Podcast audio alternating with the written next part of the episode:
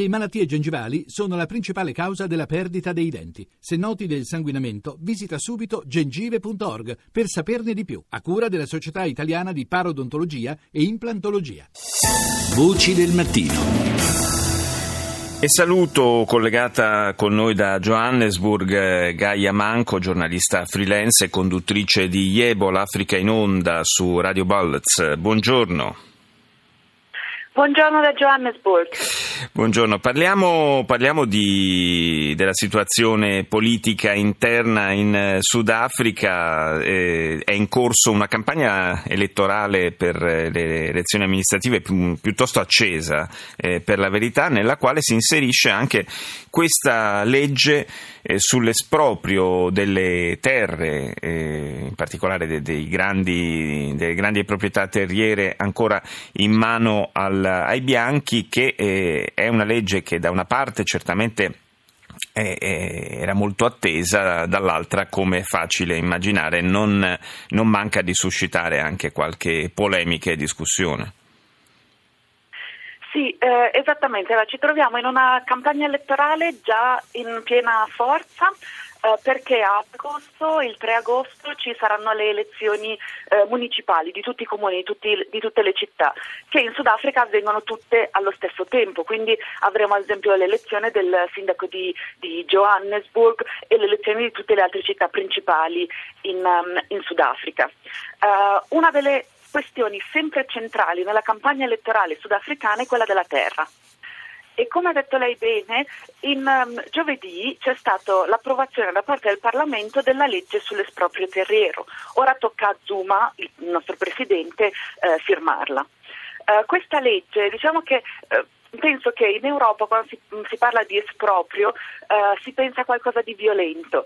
In realtà forse sarebbe meglio tradurre la parola expropriation con uh, forse restituzione. Sì. Questa legge è fatta per uh, diciamo, restituire, per uh, colmare una grandissima diseguaglianza che ancora a più di vent'anni dalla, uh, dalla, nascita della Repubblica eh, sudafricana ancora esiste fra neri e bianchi, perché quando si parla di esproprio bisogna ricordare che la maggior parte delle terre è ancora in mano a grandi proprietari terrieri bianchi eh, e che la maggior parte della popolazione nera, che è la stragrande maggioranza della popolazione in generale, eh, non, possiede, non, possiede, nulla. Quindi diciamo che è una legge fatta per eh, restituire la terra a chi eh, se l'è vista veramente eh, rubata per l'assurdità delle leggi razziali sudafricane. E sotto la presidenza di, di Mandela si, era stato previsto che tornasse alla popolazione eh, indigena il 30% dei terreni agricoli e commerciali, questo sarebbe dovuto avvenire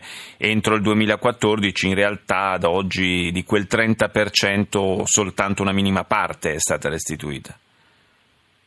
Sì, soltanto eh, intorno al 7%, mi sembra dagli ultimi eh, dati che sono usciti appunto alla, alla firma della, della, legge e questo anche perché eh, si parlava di una, diciamo, esproprio volontario, cioè chi sì. vuole vendere eh, vende le, proprie, vende, le proprie, terre.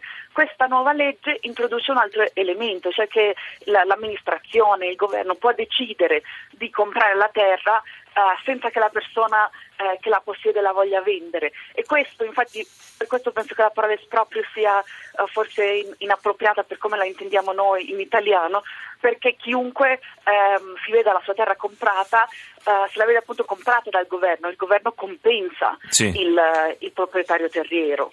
Sì, questa è una, una, differenza sostanziale, cioè non viene semplicemente tolta la proprietà del terreno in cambio di nulla, ma eh, viene pagata comunque una, viene indennizzato insomma questo, eh, questo esproprio. Eh, per quanto riguarda invece la, la, situazione politica interna, il presidente Zuma è ormai da tempo eh, in, una, in, diciamo in mezzo a una serie di turbulenze eh, legate anche a, eh, all'utilizzo di fondi per, per, scopi personali. Insomma, questa campagna elettorale è incandescente anche per, per la sua figura, no? Anche se non è in discussione in questa fase perché parliamo di comunali, però è inevitabile che i leader vengano tirati in ballo. No, sicuramente, anche perché eh, comunque c'è il dibattito sul fatto che forse Zuma eh, si debba ritirare prima Sì. della fine della sua presidenza, proprio perché per lo scandalo della residenza di Nkandla, che è la- il, il villaggio natale di Zuma, dove lui ha fatto costruire una residenza eh, principesca con soldi pubblici eh, e questo è stato, insomma, eh, adesso ci sono processi, ci sono dei processi per questo e sul fatto che Zuma in questo momento ha circa 700 accuse di corruzione che lo vedono eh, in qualche modo a, mm, a cui lui è collegato in maniera diretta o indiretta. E quindi diciamo che veramente la situazione per gli eredi di Mandela, perché lui fa parte del partito degli eredi di Mandela, del ANC Nas- African National Congress, è veramente, è veramente difficile, tanto più che mentre gli altri partiti hanno stabilito chi saranno i loro candidati nelle città Mhm. e fanno campagna anche su quello, eh, l'ANC, quindi il più grande partito che ancora ha più del 60% dei consensi eh, normalmente alle elezioni, non ha ancora detto chi saranno i candidati, ehm, i candidati alle comunali e questo significa che c'è una grandissima ehm, divisione, tensione all'interno del partito. Certo, evidentemente una, una certa confusione e una lotta di potere per accaparrarsi le posizioni. Io ringrazio Gaia Manco, grazie di essere stata in collegamento con noi da Johannesburg.